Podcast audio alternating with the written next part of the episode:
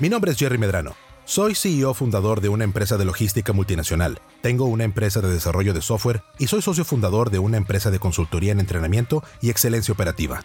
También soy locutor, conferencista y entrenador. Quiero compartir contigo tanto mi experiencia como la de otros empresarios y dueños de negocio. Dónde empezamos y cómo hemos llegado hasta donde estamos el día de hoy, con la esperanza de que algo de lo que hemos aprendido y experimentado te ayude a ti en tu viaje. Esto es emprendedurismo para adultos. Comenzamos. Estamos en vivo y en directo. Hola a todo el mundo que nos acompaña por Instagram, la gente que nos acompaña en Facebook, que nos ve en YouTube y obviamente que nos escucha a través del podcast Emprendedurismo para Adultos. Yo soy Gerardo Medrano y el día de hoy tenemos una sesión multiplataforma, multicámara y multilaureada porque nos acompaña el día de hoy María Caballero, directora del Centro Crece, psicóloga de profesión, amiga de todos ustedes y de nosotros también en el podcast. María, ¿cómo estás? Muy bien, Jerry. Aquí bien contenta de estar con ustedes de nuevo, pero ahora pues probando eh, diferentes plataformas. Entonces, pues no sé, me siento emocionada, me siento inquieta de saber cómo funciona esto y tú me vas dirigiendo. Pues vamos muy bien, digo, a final de cuentas, creo que estamos en vivo, la gente nos está escuchando, nos está viendo, que es lo más importante. Y el día de hoy, el día de hoy es un día especial porque el día de hoy, como lo hemos estado anunciando en nuestras redes sociales, María nos acompaña para contestar las preguntas que tienen todos ustedes acerca de cómo eh, sobrellevar y cómo llevar de la mejor manera estos días de cuarentena, estos días de encierro que nos tocan por la contingencia eh, de salud. Que bueno, estamos entrando en una etapa interesante. Eh, tenemos que estar en casa. Creo que la recomendación principal que nos hacen las, las autoridades de salud es que nos quedamos en casa, que estemos en casa todo lo que se pueda, en la medida de lo posible, siempre que nuestro trabajo nos lo permita puede estar en casa y si no, eh, llevar las recomendaciones obviamente importantes. Utilizar tapabocas, porque ahora es importante que usemos el tapabocas. Eh, no tiene que ser, esto es muy importante porque luego eh, la gente que nos ve o la gente que nos sigue, la gente que nos puede llegar a, este, a ver por todas las plataformas y que nos escucha, no es tan importante utilizar un tapabocas en el 95. Aquí lo importante es que podamos cubrir nuestras vías respiratorias pueden ser tapabocas hechos en casa. Hay muchos tutoriales en línea que pueden ver tanto en Instagram como en Facebook como en YouTube, cómo hacer sus tapabocas en casa. No es necesario que salgamos a buscarlos en la calle, pero al final de cuentas es mantener nuestra, nuestra estrategia de salud. Lavarnos las manos, lavarnos las manos, lavarnos las manos todo, todo el tiempo, lo más que se pueda, si salimos, si tenemos contacto con la gente o con el mundo exterior, llegar a la casa y tener cuidado qué es lo que llevamos a la casa y cómo lo, cómo lo atendemos, ¿no? Pero bueno, es una recomendación de salud por parte de las autoridades en los diferentes países de América Latina. Un saludo muy grande a toda la gente que nos sigue y que nos escucha en América Latina. Los queremos, no estamos solos, ya lo saben. Eh, estamos todos juntos en esto. Y bueno, pues ahora vamos con María. Ahorita vamos a empezar a, contestar las preguntas de todos ustedes y las preguntas que nos han hecho llegar a través de, de redes sociales y de nuestra página emprendedurismo.com.mx. Primero que nada, María, una pregunta que yo, tengo, que yo tengo para ti. A ver, échala. Ya, ya platicamos eh, la última vez que estuvimos, eh, tú fuiste nuestra primera entrevista en live, toda esta, esta, serie de entrevistas que hemos estado haciendo en vivo y en directo eh, y transmitiendo por redes sociales. ¿Qué es lo que hacemos? ¿Qué consejos nos das para poder sobrellevar estos días de cuarentena, no? Esta situación complicada es, oye, ¿sabes qué? Estamos, estamos encerraditos, para algunos de nosotros no estamos acostumbrados a estar encerrados, algunos sí, algunos a lo mejor batallamos un poquito más, o nos redescubrimos a nosotros mismos y a la gente que nos acompaña en nuestra familia, gente que a lo mejor no convivimos mucho con ellos y no sabemos cómo llevar esas, situaciones. ¿Qué nos puedes aconsejar, María, en general, primero que nada, para poder sobrellevar estos días de cuarentena? Pues bueno, Jerry, creo que es sumamente importante que primeramente eh, tratemos de darle un enfoque completamente positivo a lo que estamos viviendo. Se escucha, híjole, súper inalcanzable, casi imposible, eh, pero en realidad es lo que nos va a ayudar a ser llevadero estos tiempos, ¿sí? Tratar de darle un enfoque positivo en la medida de lo posible. Sé que hay muchas personas por ahí que nos están escuchando que son víctimas de esta situación. Digo, todos somos víctimas, pero en directo ya se ven perjudicados o impactados de forma directa y se preguntarán cómo darle un enfoque positivo. Aquellas personas que tal vez eh, se sienten limitadas en muchos sentidos, se preguntarán cómo darle un enfoque positivo. Pues bueno, mi primera recomendación sería empezar a cambiar un poco la forma en la que nos expresamos, ¿sí? Sabemos que ya de por sí la situación es suficientemente difícil. Nos quitaron rutina, nos quitaron salir, nos quitaron comer rico, nos quitaron ver a los amigos, nos quitaron abrazar a la gente, nos quitaron ir al trabajo. Bueno, tratemos de mantener en la medida de lo posible un discurso positivo, un pensamiento que aporte, un pensamiento que enriquezca en el día a día y en la experiencia diaria. ¿Y a qué me refiero con esto? Hace poquito compartí una recomendación bien simple. Nos estamos expresando como que estamos encerrados. Ay, ya estoy bien fastidiado de estar encerrado. O estoy aquí enjaulado o me siento, eh, sí, vaya encerrado. A ver, estamos refugiándonos, ¿sí? Estamos resguardándonos, nos estamos manteniendo a salvo. Entonces, una vez que empecemos a darle un enfoque un poco más positivo, la cosa va a ir siendo un poco más llevadera también. Evidentemente no va a ser un cambio radical y tampoco va a ser que yo disfrute al máximo mi día a día, pero bueno, por lo menos voy a empezar a, a sentir que la experiencia es llevadera. ¿sí? Entonces yo me enfocaría principalmente en esto, empezar a, a darle un enfoque un poco más positivo al pensamiento para que nuestro discurso empiece a cambiar y sea más enriquecedor, más positivo. Muy bien. Sí. Qué, qué, qué, qué importante es esto. Eh, lo platicábamos eh, en nuestra última conversación la narrativa que nos damos a nosotros mismos eh, en el día a día es tanto más importante ahora de lo que era antes, seguramente. Digo, normalmente tenemos que hablarnos a nosotros mismos en términos positivos. La mente es muy poderosa, definitivamente. Y lo que nosotros nos digamos a nosotros mismos o las ideas que nosotros nos vendamos a nosotros mismos y que nos compremos se convierten en nuestras realidades. Entonces, si nos despertamos en la mañana, no sé si a alguno de ustedes le ha pasado, a mí sí, de repente nos despertamos en la mañana y pensamos, híjole, me siento bien mal, este día no va a ser tan bueno, yo creo que, yo creo que el día de hoy, híjole, me está pesando, no me siento a gusto, no me siento al 100.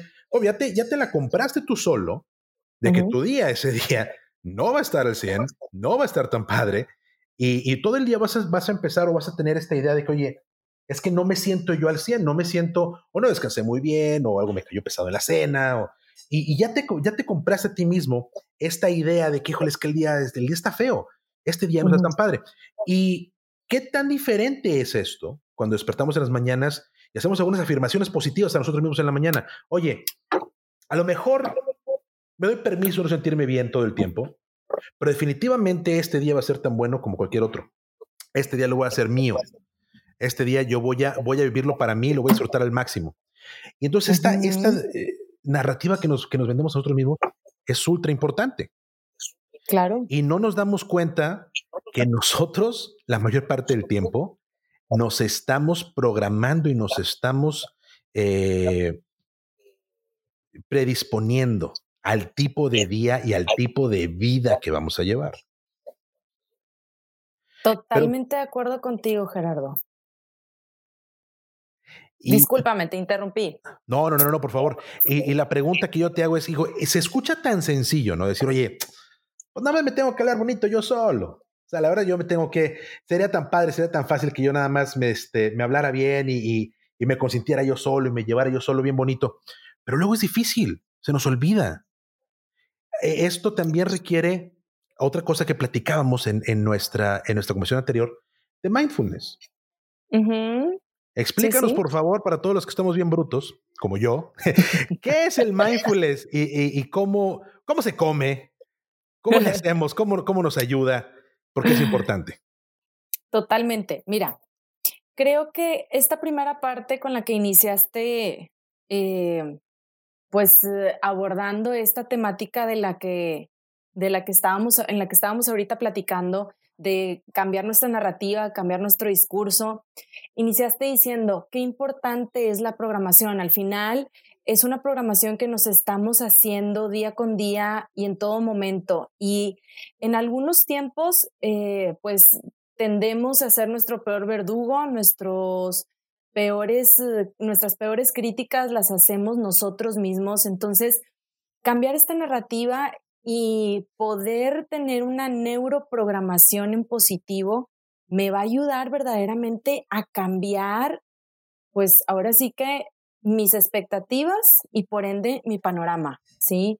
Entonces, esta herramienta que mencionaste, Jerry, sí tiene nombre, se llama PNL, Programación Neurolingüística. Ok. Entonces, de entrada, creo que es una herramienta que ahorita podemos utilizar de forma, híjole, ilimitada. Ahora sí que no tiene caducidad y si te funciona tener una programación neurolingüística en positivo en la mañana, en la tarde y en la noche, así como comes, adelante, adelante, porque sabes que la mente no se cansa de regresar a esos hábitos de pensamiento que tenemos ya instalados. Y una vez que se regresa a la mente con tanta frecuencia, pues realmente no está buscando más que esos hábitos que ya encontró, que ya vio como familiares y pues la verdad es que generalmente no son hábitos positivos. Entonces esa tendencia que, que tenemos eh, pues realmente nos lleva a, a buscar esos juicios, esas autocríticas, esas constantes eh, evaluaciones en negativo. Mm. Entonces es bien importante combatirlas con una narrativa positiva y decir, a ver, soy una persona exitosa, me acepto, me amo, tengo un sueño profundo y reparador, eh, lo estoy logrando, soy puntual, tengo una alimentación saludable, lo que sea que quieres programarte, adelante, es el momento y ahorita que tenemos un poco más de tiempo y ahorita que la circunstancia es vulnerable, estamos en el punto en el que con mayor razón lo tenemos que hacer, ¿sí? Porque vamos a tender a, buscar, dada la información y el contenido que estamos absorbiendo de las noticias, vamos a tender a buscar pues esta negatividad, esta desesperación, esta ansiedad que surge de pronto. Entonces, creo que es un tiempo excelente para poner en práctica esta hermosa herramienta y sacarle todo el provecho posible. Claro. Ahora bien, decías sobre el mindfulness cómo ponerlo en práctica, cómo se come, qué es esto, no lo he escuchado, qué extraño. A ver, cuéntenme. Bueno, te voy a contar un poquito sobre el mindfulness. mindfulness es una herramienta que eh, pues se concentra o se enfoca en trabajar la disciplina de la mente. Así como tenemos un chico en el, en el, en el centro Crece, Carlos Flores, que él es nuestro encargado, nuestro especialista en mindfulness, y él tiene una frase bien padre que me gusta mucho y dice, yo te voy a enseñar a hacer sentadillas mentales, ¿sí? así tal cual, así como haces sentadillas este, cuando vas al gimnasio, Ajá. así idéntico. Se trata de disciplinar la mente y no darle una interpretación ni tampoco un análisis profundo, simplemente enseñar a la mente a concentrarse en el presente dejar de viajar al futuro y al pasado. ¿Cómo ayudas a tu mente a disciplinarse en ese sentido y a redireccionarla cada vez que es posible? Pues bueno, lo logramos a través de la meditación. Y mucha gente me preguntará, ¿cómo? Que la meditación no es hacer om buscar, y concentrarse. Buscar el chakra interior, ver con el tercer ojo, ¿no? Sí, sí, sí, sí, sí. Muchísima gente tiene este concepto de la meditación y no, en realidad no, no, no se trata de eso. La meditación se puede hacer desde el concepto de la religión y el tema espiritual o bien simplemente con el tema emocional y mental. Mm. Entonces, bueno, el mindfulness me ayuda a que a través de la meditación, del concentrarme en el aquí y ahora, yo pueda uno, reconocer mis emociones. Dos, ayudarme a clarificar o identificar mis metas, mis objetivos. ¿Sí? Tres, darme cuenta de lo que queda dentro de mi control y de mi capacidad o lo que se sale de ello y yo no tengo alcance. ¿Sí? Ok. Entonces, la meditación tiene dos partes. Una es teórica, en donde a través de, de estos conceptos que mencioné y de profundizar en ellos, pues nos damos cuenta que realmente eh, hay situaciones que una vez que racionalizamos, podemos dejar ir y soltar. Ahora sí que entender que nosotros no las podemos controlar y no es nuestra responsabilidad. ¿Sí? Y la otra parte es un poco más práctica. Ahora sí, es en, la, es en el área en el que nos concentramos, por ejemplo, en la respiración, en, en un escáner corporal, o bien en mí y en mi entorno, en la ambientalización. Sí. Entonces, ¿cómo lograrlo? Pues bueno, así tal cual. De esta manera yo empiezo a fortalecer mi mente y logro una disciplina en el aquí y el ahora y en cómo disfrutar y contemplar, Jerry, nada más el presente. Contemplar el presente. Sí.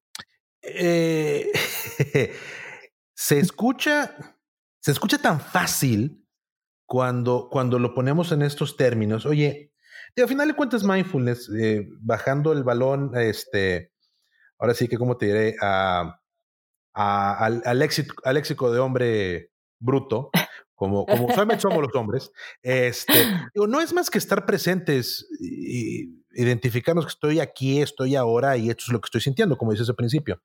Pero contemplar, e, este, este ejercicio de contemplación. Luego son, son eh, ideas, es léxico con el cual no comulgamos o se nos hace muy difícil conectarnos, porque no estamos acostumbrados a interpretar la contemplación como un acto de reconocimiento en el momento. O sea, decimos contemplar, ah, bueno, observar algo, definición de diccionario, observar algo con, suma atención. Pues sí, obvio. Es la parte lógica de la contemplación. Pero al final de cuentas, la contemplación no es nada, no es otra cosa diferente más que, eh, oye, aquí ahora, hablando contigo, me siento tranquilo, a lo mejor tengo un poco de calor, pero sí, sí, pues, sí me, la luz me da calor, entonces, este, pero a lo mejor tengo un poco de calor, pero, pero me siento, me siento en paz, me siento tranquilo, estoy teniendo una conversación interesante estoy disfrutando este momento.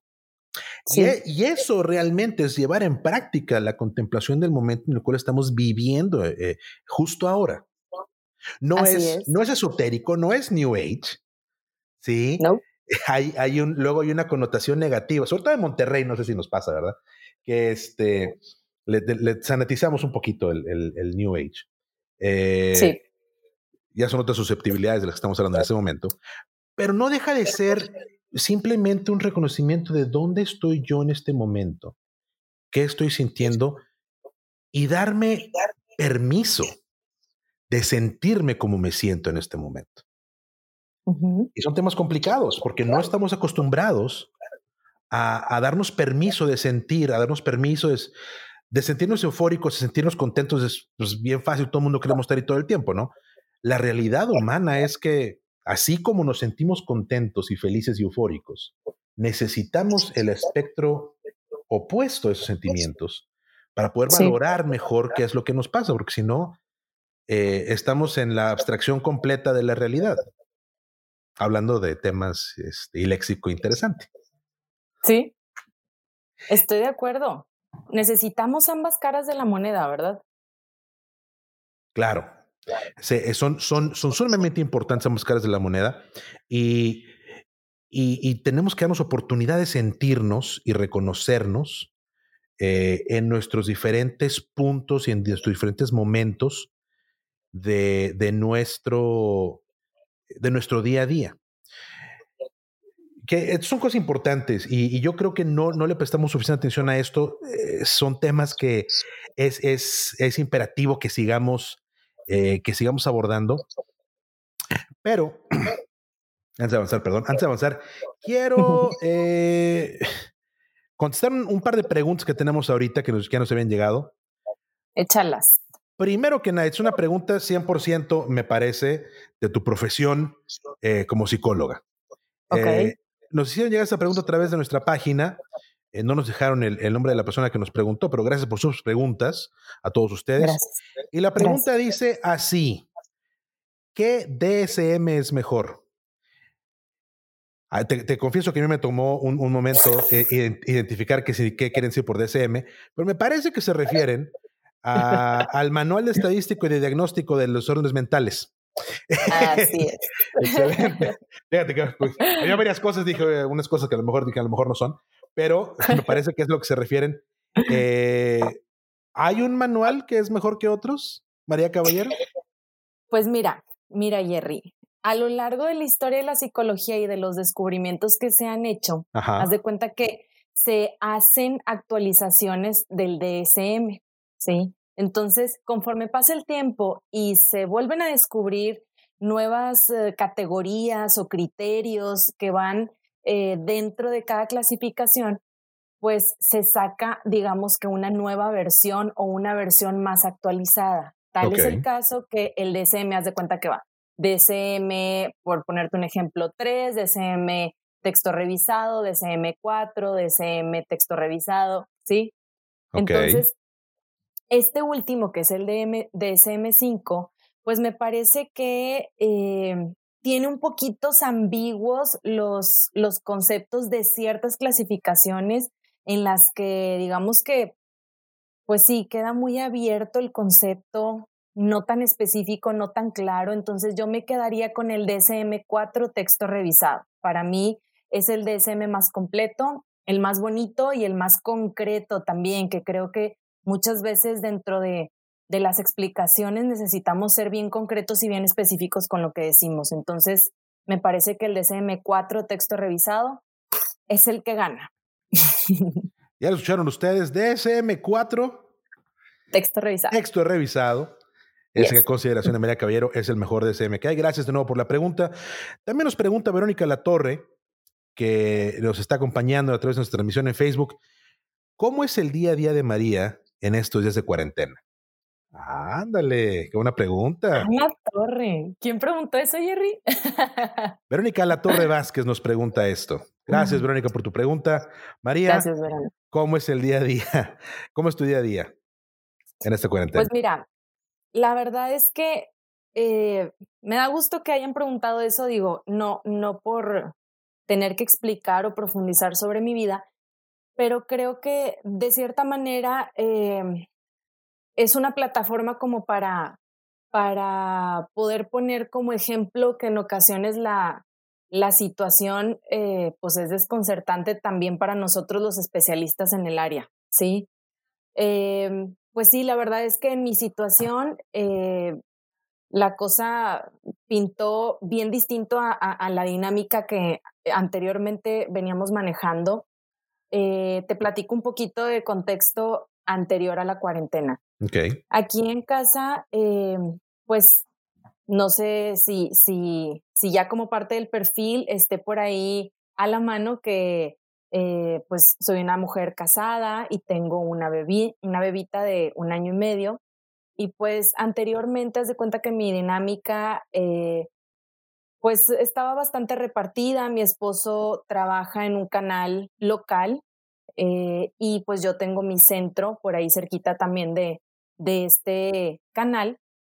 Y pues la guardería de mi nena también está cerquita. Entonces, haz de cuenta que prácticamente entre mi esposo y yo nos repartíamos los viajes, nos coordinábamos padrísimo. Eh, realmente, eh, pues una vez que ya llegamos a casa, él es muy participativo y ejerce muy bien su rol como padre, pero pues bueno, en su mayoría las, las tareas domésticas, pues de pronto quedaban a mi cargo, ¿verdad? Como por ejemplo la comida o de pronto eh, no sé, darle la merienda a Sarita o mi esposo tal vez tenía que estar en una llamada o en una transmisión en vivo y pues yo tener que estar a cargo 100% de mi hija. Y a partir de la cuarentena, pues el trabajo de mi esposo se vio mucho más perjudicado que el mío. Entonces ahora sí que nos tocó cambiarnos los papeles rotundamente, ¿sí? Que la verdad aquí es donde, donde refiero a que fue también desconcertante para mí en el sentido de que, pues bueno, nunca habíamos probado eh, que él estuviera a cargo de la casa de las labores domésticas, de tener que estar 100% eh, pues al cuidado de Sara, yo tener que salir a trabajar, de pronto cubrir las necesidades tal vez económicas, de provisión, de alimentación. Y pues la verdad es que esto eh, nos llevó a que el día a día pues eh, oscilara de forma bien distinta, la dinámica empezó a marchar así y pues ahorita nos sentimos muy contentos porque estamos aprendiendo, híjole, cañón uno del otro, de las competencias y responsabilidades que cada uno de nosotros anteriormente teníamos y las que ahora desempeñamos. O sea, es como decir, wow, lo que haces y por el otro lado también decir, wow, qué admirable también lo que haces tú, ¿no? Ahora estamos probando cada quien un poco de lo que de lo que estábamos acostumbrados a hacer y nos estamos reconociendo y admirando grandemente esa, esa chamba porque la verdad es que no, no es fácil. Wow, creo que eh, es, es, uno de los ajustes más, más complicados que luego puede haber en una dinámica de pareja cuando uno de los dos eh, tiene que pasar la mayor parte del tiempo fuera. Eh, ya que estamos encerrados, bueno, no, no que estamos encerrados porque es una prevención. Pero ya que estamos conviviendo constantemente dentro del, mismo ambiente de la casa y, la casa se convierte entonces en un espacio conjunto de trabajo, de convivencia, de responsabilidades. Luego es complicado eh, establecer esta, esta nueva dinámica de trabajo. O sea, sabemos que en el horario laboral pues, estamos ocupados, ¿sí? De 9, de 9 a 6. Pues, eh, eh, estamos, si tenemos la fortuna de estar trabajando desde casa, tenemos unas obligaciones que cumplir, ¿no? Eh, dice, decía un buen amigo, o sea, sí, sí estoy aquí en la casa, pero no estoy aquí para colgar el cuadro, no estoy aquí para atender las camas eh, a medida de los niños, no estoy aquí para coger este, eh, o, trapear o, planchar o XXX, lo que sea, cualquier de esas actividades de manera regular. Y que es algo que platicábamos también en, en nuestra conversación de hace algunos días. Hay una rutina de trabajo que tenemos que establecer porque esa rutina es la que nos va a a brindar un, un, espacio conjunto y firme. Nos va a brindar una certeza de qué es lo que estamos haciendo, que nos ayuda a enfocarnos en las cosas que son importantes, tanto en, en familia como en trabajo. Eh, pero definitivamente hay una serie de. Definitivamente hay una serie de eh, actividades, de roles compartidos que tenemos que, que, los que tenemos que apoyar que son muy, muy importantes y que es importante que platiquemos, y no solamente que platiquemos, sino que ahondemos en los mismos. Esto me da pie para una de las preguntas que nos llegó a través de la página. De nuevo, gracias a toda la gente que nos, que manda sus preguntas y que nos está viendo, que está haciendo la transmisión en México y en Latinoamérica. Eh, y la pregunta dice así, que yo creo que va también un poquito de la mano con eso que estamos platicando, María. Ok. ¿Cómo le podemos hacer para balancear, para los que tienen hijos, el homeschooling el, tener eh, que seguir actividades de, escuela de los hijos en la casa y el trabajo en casa sin pasarle estrés a los chiquitos, a los niños. Órale. Híjole, que gracias, gracias de nuevo por esa pregunta. Creo que es una pregunta importante. Hay muchas familias que, sobre todo nos pasó aquí en Monterrey, para un poquito de contexto, la gente que nos sigue eh, de otros lugares de la República Mexicana, y otros países de América Latina. Aquí en Monterrey, eh, a finales de febrero, eh, las autoridades locales, estatales, determinaron que lo más importante para poder evitar una propagación a un ritmo mayor del COVID era suspender las labores escolares de los niños en sus centros de educación y que se quedaran en casa. Y fue un esfuerzo conjunto importante de días, ¿sí? En México no, tradicionalmente no tenemos, y me parece que en el resto del mundo, eh, la escuela tradicional no tiene un componente de, trabajo en línea, tiene un componente de, plataforma de tecnología. Algunas escuelas lo tienen, algunas escuelas no. La escuela pública tradicional no lo tiene. Y entonces, al momento de que paramos, eh, tanto el gobierno del Estado como las autoridades educativas a nivel federal se pusieron las pilas y, les agradecemos a ellos que hayan hecho ese esfuerzo, porque entonces a los niños que tuvieron que quedar en casa a inicios de, los, de las labores preventivas, el gobierno del Estado de Nuevo León les empezaron a mandar tarea para que pudieran hacer en su casa y empezaron a buscar los maestros, tanto en escuelas públicas como privadas, eh, los métodos para poder estar en contacto con los alumnos, para que pudieran seguir viendo temas, tareas, que pudieran avanzar en el calendario escolar, eh, sin descuidar obviamente el hecho de que bueno, están en casa y tenemos que adaptar un poquito la situación. Y después de una semana, solamente después de una semana, muchas de las escuelas privadas y públicas empezaron a tener contacto con los, con los niños a través de medios electrónicos, eh, videollamadas, eh, correos electrónicos, blogs, páginas de internet, donde estaban compartiendo información. Pero entonces esto significó como, como, la mayor parte de ustedes ahora en, América Latina, Estados Unidos y México están, estamos viviendo, que la labor educativa, la labor formativa y, el, transmisión de conocimientos que inician los maestros a través de estas plataformas, ahora le toca a los padres fungir como parte de esa función. Y, primero que nada, nuestro reconocimiento más amplio, profundo, admirable, sentidísimo del corazón a todos los educadores, a los maestros, a la gente que se dedica a trabajar con los niños desde el, desde el nivel de, de pre-kinder, kinder, eh, primaria básica y secundaria. ¿Qué, qué lo?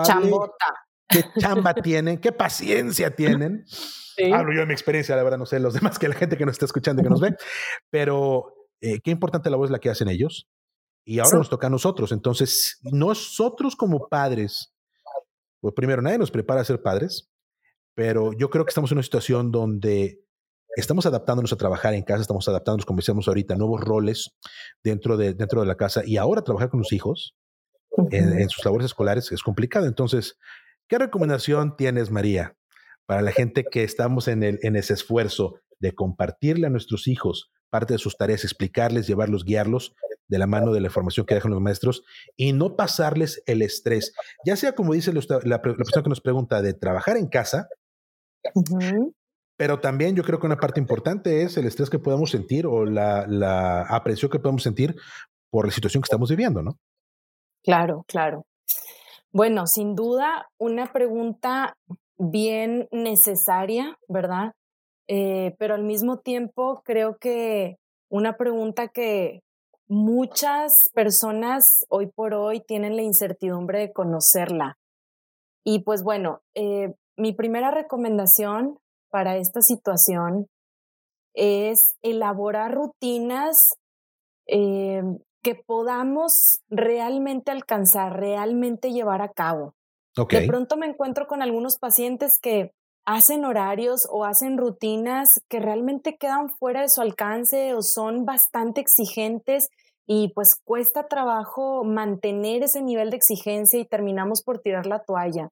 Entonces, sería primordial que como para poder ir logrando esta estructura que necesitamos en casa, este orden que es necesario para este tiempo de refugio, pues es importantísimo llevar a cabo una rutina y un horario en donde podamos establecer las actividades primordiales o principales en el horario estipulado. Es decir, eh, sabemos que tenemos en el trabajo un horario generalmente oscila entre 9 y 5 o 6 de la tarde, ¿verdad? Sabemos que los niños también tienen un horario académico que oscila entre 8 de la mañana y 2 de la tarde. Entonces, tratar en la medida de lo posible de respetar estos horarios nos va a ayudar a mantener esa estructura que anteriormente se llevaba a cabo. Evidentemente no va a ser lo mismo, tal vez vas a sentir que, que pues te está costando trabajo, que es más difícil, que se sale de tu control, que tal vez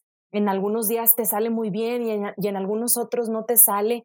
Todo es válido, todo es válido en este tiempo. Realmente tenemos que bajar este, este nivel de, de crítica, esta, eh, liberarnos de esta constante crítica o, de, o de, juzgarnos eh, pues repetidamente y poder entender que en estos tiempos pues la verdad es que toda actividad, toda situación, toda experiencia va a ser completamente diferente, va a ser desafiante, va a ser retadora, eh, entonces, aceptar que este contexto eh, ya es difícil de por sí, me ayuda a poder entender que no tengo que ser tan exigente conmigo, que está bien si de pronto un día me salió perfecta la rutina y la seguí y la llevé a cabo muy bien y de pronto algún día no, ¿sí? Entonces, empezamos con rutinas, horarios, bajar nivel de exigencia, liberarme de esta constante crítica y este constante juicio, ¿sí? Reconocer mis emociones. Este punto es sumamente importante, Jerry, y te explico por qué. Pasamos el día a día con una serie de experiencias que nos, nos, nos hacen generar emociones, nos eh, motivan a poder eh, manejar la situación desde la emoción y muchas veces no es la mejor emoción. Claro. Sí, muchas veces no es la mejor manera, pero si yo empiezo a lidiar y a manejar esta situación sin reconocer mi emoción y la paso desapercibida, me voy a sentir fuera de control, me voy a sentir que estoy actuando bajo impulso. Entonces, qué importante detenerme y hacer consciente qué estoy sintiendo, ¿sí? Me siento enojado, irritado, ansioso, desesperado, eh, incompetente, eh, confundido, triste, ¿qué estoy sintiendo en este momento? Si bien no es un ejercicio que me funciona para poder eh, manejar de forma más asertiva, asertiva las situaciones, pues también me ayuda a modelarle a mis hijos el reconocimiento de emociones. Entonces, eh, no solo es un ejercicio individual, no solo es un ejercicio para ti, es un ejercicio que puedes compartir con tus hijos y con tu familia para que entonces de esta manera sea mucho menos probable que les pases tu estrés. ¿Sí? Incluso tengo pacientes que me dicen, ay María, ¿sabes qué? Me está ayudando mucho hacer estímulos visuales. Este, de pronto estamos haciendo la tarea y hacemos un dibujito de cómo nos sentimos bien, es una forma de reconocer la emoción. O de pronto por ahí eh, me dicen, bueno, a mí me está sirviendo tomarme pequeños breaks para dentro de estos breaks respirar, tomar aire puro, a lo mejor darles esa oportunidad a los niños de dejar descansar la mente y de pronto reincorporarnos. Bien, esa también es una forma adecuada de, de poder llevar a cabo eh, pues las actividades que, que, tienen que ser, que son obligatorias. Tanto, tanto, para los niños como para nosotros, porque platicábamos en la, en la, entrevista anterior, platicábamos que para nosotros, para poder mantener una creatividad y un enfoque, es importante de repente abstraernos del momento, darnos espacio para enfocarnos en otra cosa y después regresar a la actividad que estábamos haciendo. Eso nos sirve muchísimo. E, ese pequeño respiro que le damos a la mente, realmente nos ayuda para poder reenfocar en nuestro esfuerzo y a lo mejor quitarnos un poquito de la frustración o el, el desespere que nos da por estar eh, en, una, en una constante repetición de tareas. Y si nos funciona a nosotros, le funciona a los niños. Y es, yo creo que ese es un, es un tip muy importante que nos podemos llegar. De nuevo, gracias a la gente que nos hace, llegar sus preguntas a través de nuestra página emprendedorismo.com.mx y a través de la transmisión. Eh, ah, mira, vamos, vamos a pasar a otra pregunta importante que nos acaban de hacer ahorita por Instagram. Natalia Irigoyen. Natalia Irigoyen, muchas gracias por vernos, por acompañarnos. Natalia Irigoyen pregunta, voy a leer su pregunta. Eh, ¿Te acuerdas la pasó? Hola, me gustaría saber qué tipo de ejercicios me ayudan a quitarme o bajar el miedo, angustia y o preocupación que he sentido en esos de resguardo. Cabe mencionar que estoy embarazada y estoy desde dar a luz. Eh, Natalia, primero que nada, felicidades. Qué bendición que, ya estás a días de que, de que, de que llegue tu bebé. Eh, estamos contigo, muchas felicidades. Pero qué buena pregunta nos hace Natalia. Natalia está en una situación obviamente específica eh, y lo entendemos, pero yo creo que vemos muchos que de repente nos podemos llegar a sentir así, oye, ¿cómo le hago para, para quitarme un poquito el miedo, la angustia que siento en este momento? María, ¿qué nos recomiendas? Bien, pues mira, Jerry, creo que eh, muchas personas están pasando por esta serie de pensamientos repetitivos, intrusivos, cíclicos, en donde lo único que provocan es hacernos sentir preocupación excesiva o miedos irracionales. Entonces, mi primera recomendación para ti, Natalia, elige el contenido que estás escuchando, ¿sí? Es bien importante que te liberes de toda aquella sobreinformación y empieces a prestar atención a otro tipo de noticias que tal vez sean un poco más satisfactorias, más placenteras y que te ayuden a entender que esta situación es 100% temporal, va a pasar. Sé que ahorita realmente no logras concebir cómo, cómo es que vamos a salir de esto, pero esta situación va a pasar, es temporal, no es para siempre. Entonces, mi primera recomendación es elige el contenido que estás escuchando y no te sobreinformes, al contrario, trata de tener eh, pues noticias a la mano que sean placenteras y de gran satisfacción. Por otro lado, dices que qué tipo de ejercicios te ayudan a bajar el miedo y la angustia. Bueno, qué importante palabra utilizaste, ejercicios. De hecho, sí, sí. Ejercicios pueden ser cognitivos, pueden ser ejercicios físicos o bien pueden ser ejercicios ocupacionales. Cualquiera de los tres son terapéuticos. Entonces, si todavía te da el cuerpo para poderte estirar y mover, hazlo. Hazlo con alguna música que te relaje, que te ayude a sentirte bien, que te guste, que sea placentera para ti. Otro ejercicio cognitivo puede ser el PNL. Iniciamos esta, este eh, live hablando de esta herramienta que es fabulosa y es la programación neurolingüística. Empieza a utilizar frases positivas en primera persona y en presente. Por ejemplo, soy saludable, tengo un sueño profundo y reparador, me siento bien, mi nene o nena tiene salud perfecta. Palabras y frases que sean positivas, enriquecedoras, pero que se concentren en el presente y en primera persona. También otro ejercicio cognitivo o, em, digamos, sí, práctico, puede ser eh, rodear tu área, tu casa, tu lugar de resguardo con frases motivacionales. Por ejemplo, estás bien, ¿sí? Tal vez eh, estas personas que de pronto eh, se ven abordadas por la ansiedad y van constantemente al refrigerador para ver qué encuentran, bueno, pégate un letrerito por ahí que diga, ¿realmente tienes hambre? ¿Sí? Frases que nos ayuden a recordar el sentido o el objetivo de estar ahí y que me motiven o me incentiven, ¿sí? Pueden ser con, eh, no sé, tal vez eh, algunos colorcitos por ahí que me hagan sentir mejor, ¿sí? Que sean motivantes. Y por otro lado, decíamos también ejercicios ocupacionales o terapia ocupacional que es un poco de lo que hablábamos la, la transmisión pasada, Jerry. No sé si recuerdas. Eh, tener a la mano, por ejemplo, eh, actividades que puedas llevar a cabo como organizar algún cajón, limpiar tu closet, hacer un rompecabezas, pintar un cuadro, tejer algo por ahí, aprender clases de guitarra. Todo esto sin exigirte y sin juzgarte, simplemente contemplando la actividad y disfrutándola. Hay que recordar que estos dos elementos son bien importantes. No se trata de, desafiarte en el sentido negativo, sino más bien de disfrutar la actividad. ¿Sí? Claro. Espero, Natalia, que estos cuestiones que, nos, que te comparte María te ayuden. Eh, tanto María como todo el personal Centro Crece están a tus órdenes, obviamente. Los puedes encontrar en Facebook y en Instagram. Arroba Crece, C-R-E-S-E. E.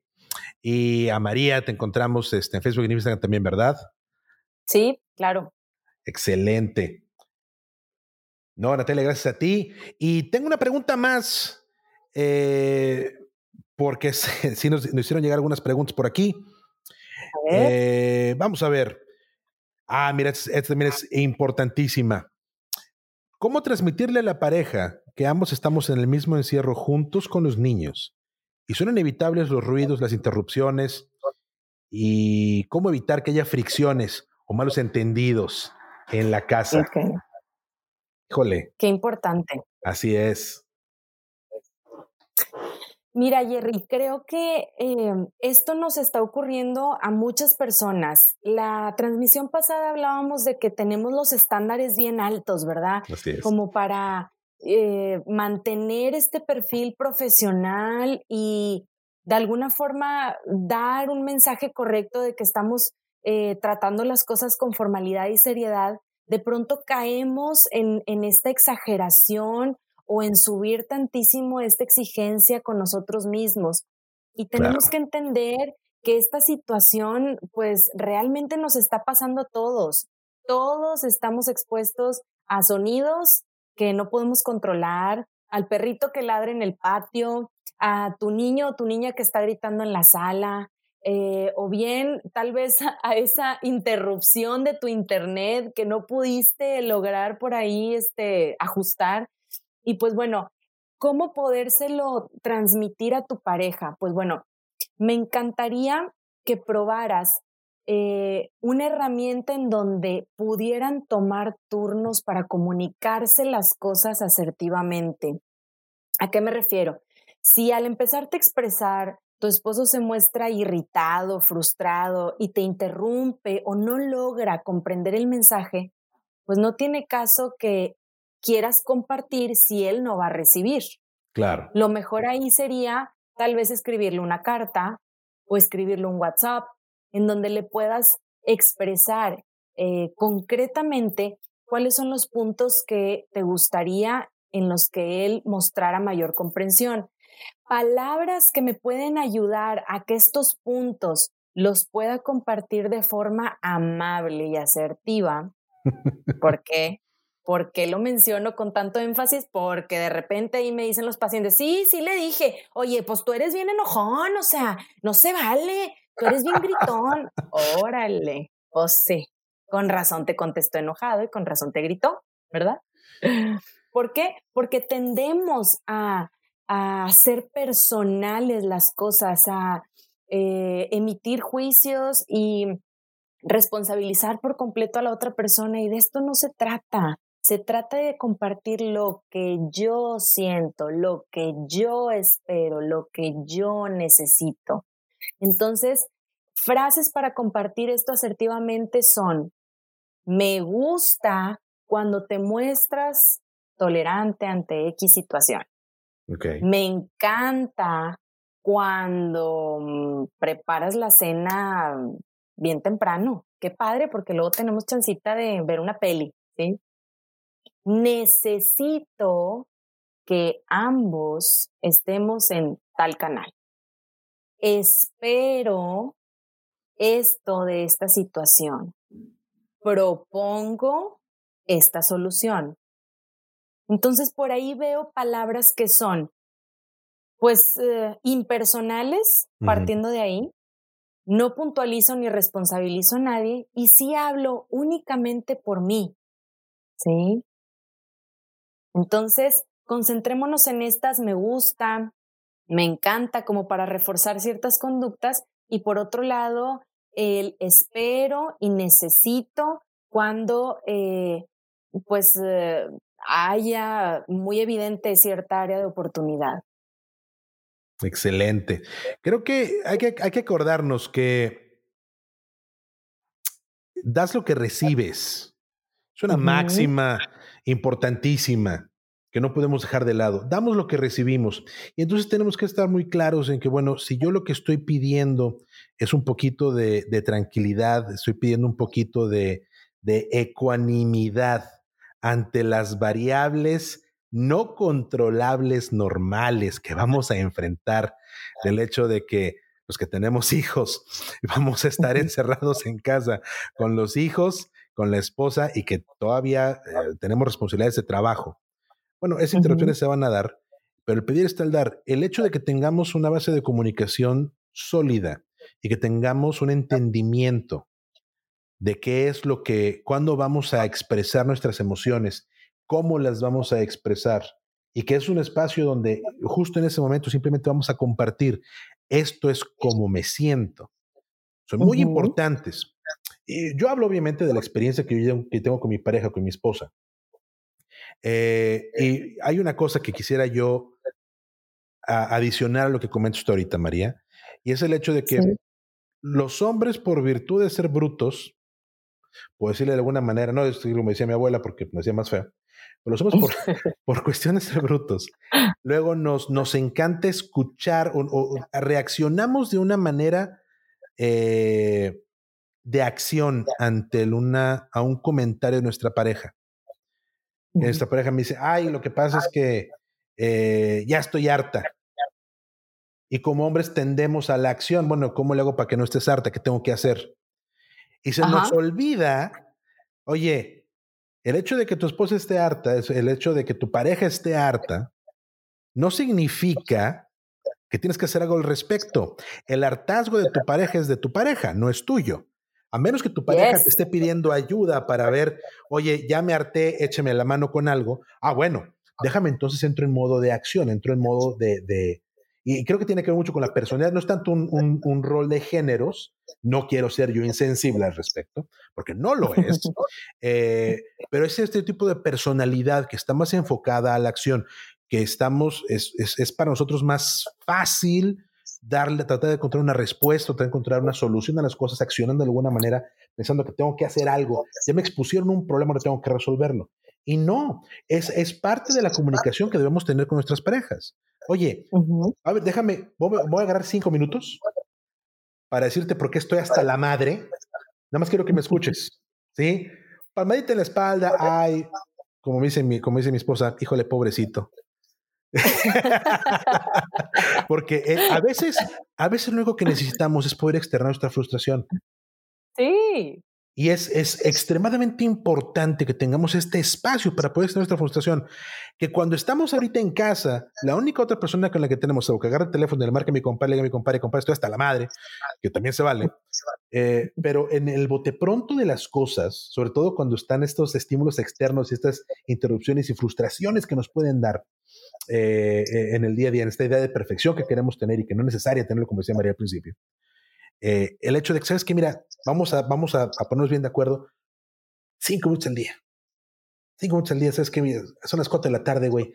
Ahorita dame chance, cinco minutos para echar madres, para desestresarme, para decirte cómo me siento. Nada más escúchame. No quieres arreglar, no quieres hacer nada, no te sientas mal, no es contigo. Eh, mi, mi, problema no es contigo, mi problema es conmigo, pero déjame te lo externo, déjame te lo platico. Y, y, y, eso también nos puede brindar ese momento de paz y ese momento de comunión con nuestra pareja. Oye, tal como me siento yo, a lo mejor también es igual. Y, ni sabemos, ¿no? O sea, yo siento que tú estás toda madre por lo que quieras, porque estás sentado de aquel lado, porque estás enfocado en tu chamba, porque tienes diferentes maneras de lidiar con la frustración. Y al final de cuentas, todos somos diferentes. ¿Sí? Y lo que necesitamos a veces es simplemente darnos ese espacio de, sabes que nomás escúchame tantito, no quiero que hagas nada, no resuelvas nada déjame te digo, ya está así, ya, por favor. Y nos sirve, nos sirve para tener esa comunicación profunda, directa e importante que estamos con nuestras parejas. ¿Qué piensas, María? Totalmente de acuerdo, Jerry, totalmente de acuerdo. Muchas veces es mucho más liberador el simple hecho de expresar que encontrar una solución per se, ¿sí? O sea, el, el, hecho de darme un espacio, una oportunidad de poder expresar y puntualizar eh, y reconocer sobre todo mis emociones, mi sentir, mi pensar, pues ya es terapéutico, ya es liberador, ya representa eh, de nuevo poderme reincorporar a lo que ya eh, en algún momento quería lograr hacer, ¿sí? Entonces, me parece que este ejercicio no solo se puede aplicar en el tema de la comunicación, sino que un poco regresando a la pregunta de Natalia, también puede ser una plataforma, un puente para poderme liberar de ese miedo irracional, de esa ansiedad que me aborda y que de pronto me limita. Necesito un momento de expresión, de liberación, de poder decir cómo me siento, lo mal que la estoy mm, pasando, claro. Eh, lo que estoy pensando, lo que estoy sintiendo. Y una vez que lo exprese, no solo eh, hacerlo de forma verbal, sino también desplazarlo y escribirlo o cantarlo o bailarlo o sacarlo como tú lo quieras sacar, ¿sí? Pero sí, sin duda, poderlo canalizar y expresar para poderme liberar de esa emoción que me está llenando por dentro y no me deja continuar con las actividades o los objetivos que me estoy planteando, ¿sí? Entonces, sí, estoy 100% de acuerdo con esto, Jerry. Creo que este ejercicio, eh, pues la verdad es que tampoco tiene vigencia, tampoco tiene caducidad, y sí por el contrario, puede ser muy positivo y muy enriquecedor llevarlo a cabo diariamente y frecuentemente. De acuerdísimo, yo creo que es una de esas cosas eh, de que es un buen consejo, es una buena práctica que podemos llevar a nuestro día a día después de que acabe esta situación inédita para todos a, nivel mundial, ¿no? Vamos a cambiar un poquito. Tengo una pregunta más. Nos estamos acercando al final de la transmisión, pero tengo una pregunta más que nos hicieron llegar a través de esta página. De nuevo, muchísimas gracias a todos por seguirnos y escucharnos. Gracias a la gente que nos sus preguntas a través de la página emprendedurismo.com.mx, a la gente que nos hizo llegar sus preguntas por Facebook y por Instagram. Si alguien más tiene alguna pregunta, a la gente que nos está acompañando, que nos escucha, por favor, sean sin libertad de hacerla llegar. Aquí tengo una pregunta que nos llegó a través de la página y yo creo que eh, es también muy importante, cambiando un poquito la esprea, ya saliéndonos del tema familiar y hablando específicamente del tema de emprendedores. María, ¿cómo puedo hacer para transmitirle tranquilidad a mis empleados y a mis colaboradores con toda la incertidumbre y las noticias que escuchan de poco apoyo por parte del gobierno? Híjole. Difícil situación, ¿eh? Sí. Mira, Jerry, creo que esta situación eh, que planteó la persona que, que, participó con las preguntas es una situación bien, eh, ¿cómo llamarlo? Inquietante para muchos mm. y para otros, pues digamos que un panorama fatalista. Y es que etiquetarlo así nos está llevando a que realmente nuestras emociones negativas nos aborden, nos limiten y nos paralicen, Jerry. Entonces, creo que es bien importante retomar un poco esta primera recomendación con la que iniciamos la transmisión y darle un enfoque un poco más eh, positivo me va a ayudar a hacerlo llevadero. Evidentemente ahorita la cosa no pinta para que pueda tal vez eh, ser el mejor panorama o el mejor pronóstico, pero bueno, si constantemente veo todos aquellos puntos negativos, todo aquello que no tengo, todo aquello que no voy a tener, pues, ¿a qué me va a llevar a sentirme? Ansioso, frustrado, con miedo, limitado, paralizado y a no moverme, Jerry, porque al final eso es lo que le está pasando a mucha gente. ¿Sí? Entonces, necesito moverme, necesito dinamismo. Y no solo me refiero al dinamismo profesional, necesito dinamismo emocional, necesito dinamismo y movimiento físico, de integración y participación familiar, tal vez de hacer proyectos en casa, de mantener mi mente y mis emociones eh, ocupadas, competentes, eh, retadas en el buen sentido y concentrarme en todos estos aspectos, pues bueno, me va a ayudar a poder sentir tranquilidad. Entonces, tú que eres dueña de ese negocio y que quieres otorgar tranquilidad en tus empleados, es el momento de sugerirles abrazar a los cercanos, concentrarse en la familia, agradecer todos los privilegios, beneficios y cosas que sí tienen ahorita, ¿sí? Con las que sí cuentan, los recursos que ahorita sí hay en casa. Muy bien. Salimos de nuestra transmisión en vivo de, Instagram. Gracias a toda la gente que, nos, que nos vio por ahí. Eh, qué, qué, qué importante, qué, qué compromiso tan fuerte tenemos todos el día de hoy, no solamente hacia adentro de nuestras casas con nuestros seres queridos, pero aquellos que son emprendedores y que nos siguen, que nos siguen en el podcast, eh, el compromiso ahorita es doble. Primero, tratar de mantener a flote un proyecto eh, con todas los, eh, las situaciones adversas que tenemos ahorita en el mercado. Pero además, a la gente que tiene colaboradores, que tiene empleados, como la persona que nos preguntó, ¿y cómo le hago para eh, transmitir tranquilidad. Yo creo que, y es una cosa importante, es un trabajo importante, es un trabajo difícil, complicado, es una responsabilidad. Pero, y esto es importante, no podemos dar lo que no tenemos. De la misma manera que no podemos, eh, eh, que no podemos brindar, eh, ¿cómo te diré? De la misma manera que no podemos salir a comprar cosas cuando no tenemos el dinero para poder comprarlas. De esa misma manera, nosotros no podemos brindarle tranquilidad a la gente cuando nosotros mismos no tenemos tranquilidad en nuestro, en nuestro ser. Y entonces se viene y se, se, acomoda todo esto que hemos estado platicando durante esta hora y lo que platicamos en nuestra sesión anterior, donde tenemos que buscar nosotros mismos esa tranquilidad, esa paz espiritual, el, el darnos el momento de vivir el hoy, contemplarnos aquí y ahora, para poder tener un momento de paz, para poder encontrar esa paz interior que nos hace falta y poder transmitir tranquilidad. Yo creo que cuando intentamos compartir lo que no tenemos sale falso, sale hueco, porque lo estamos haciendo dientes para afuera. Y usualmente las cosas de dientes para afuera se notan que son dientes para afuera. Sí, sí, totalmente. Y brindar tranquilidad es, bueno, vamos a preocuparnos por nosotros mismos.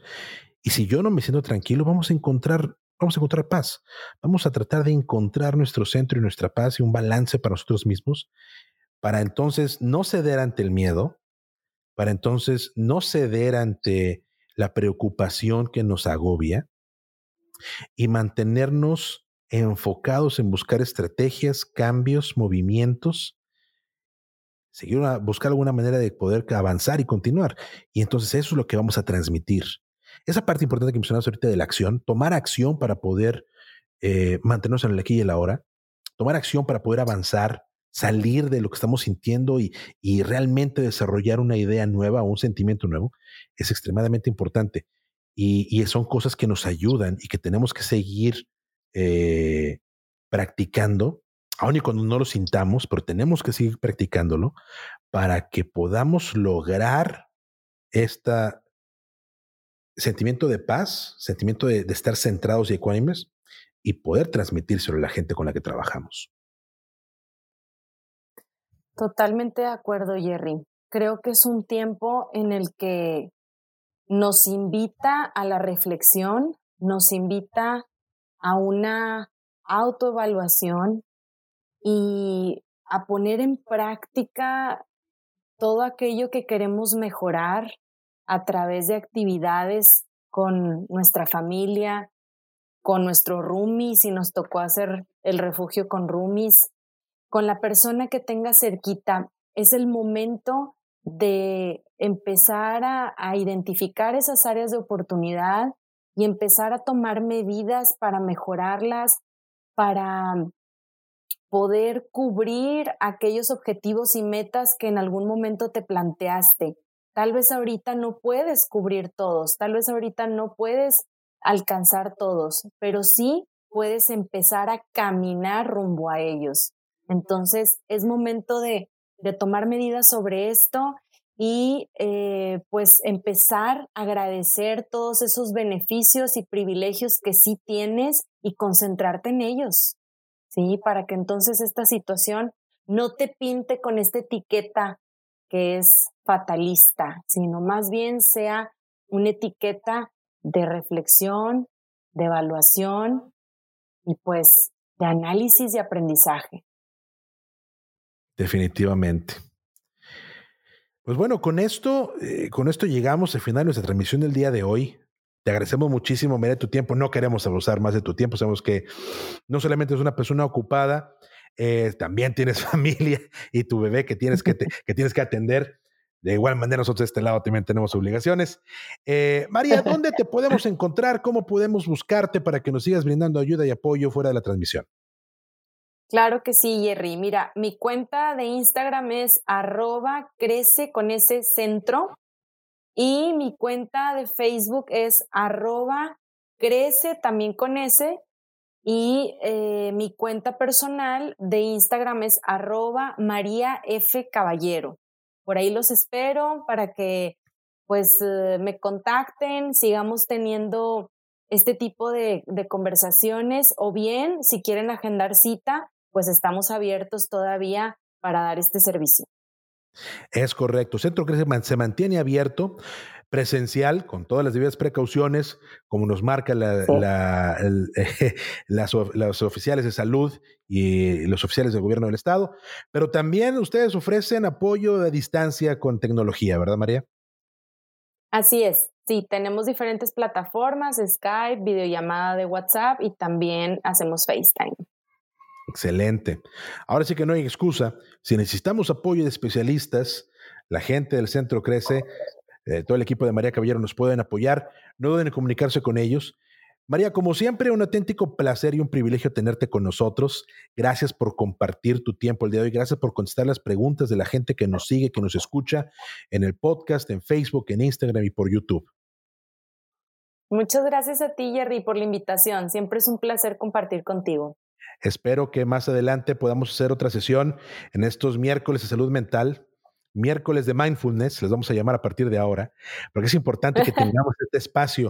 Hay que aprender, definitivamente hay que aprender a cuidarnos a nosotros mismos, a cuidar el activo más importante que tenemos todos, que somos nosotros, nuestra capacidad mental y nuestra paz interior. Eh, si no cuidamos de eso, si nosotros no tenemos esta paz mental, no tenemos esta sanidad mental, que es extremadamente importante para todos nosotros, poco podemos brindarle a nuestros proyectos y nuestros colaboradores y a nuestra propia familia. Canasta básica, María, como siempre mencionamos. ¿Cuál es la canasta Leche, huevos, terapia. Leche, huevos, terapia, no se les olviden. Importantísimo para todos nosotros. María Caballero, un placer como siempre tenerte. Ojalá podamos tenerte pronto de regreso para poder contestar más preguntas de, nuestra, de la gente que nos sigue, que nos acompaña. Como siempre, quedamos sus órdenes a toda la gente que nos sigue en esta transmisión. Los queremos, recuerden, no estamos solos, no están solos. Que consumir local, hay que apoyar a nuestra comunidad y todos estamos juntos en esto. Nos seguimos escuchando. Abrazo. ¿Tienes dudas, comentarios o experiencias que quieras compartir con nosotros? Encuéntranos en Facebook e Instagram como Emprendedurismo MX. Cuéntanos tus logros y tus cagazones. Esto fue Emprendedurismo para Adultos, el podcast donde te comparto mi experiencia y la de otros emprendedores sobre cómo aprendimos de nuestros logros y nuestros errores. Yo soy Jerry Medrano. Nos seguimos escuchando.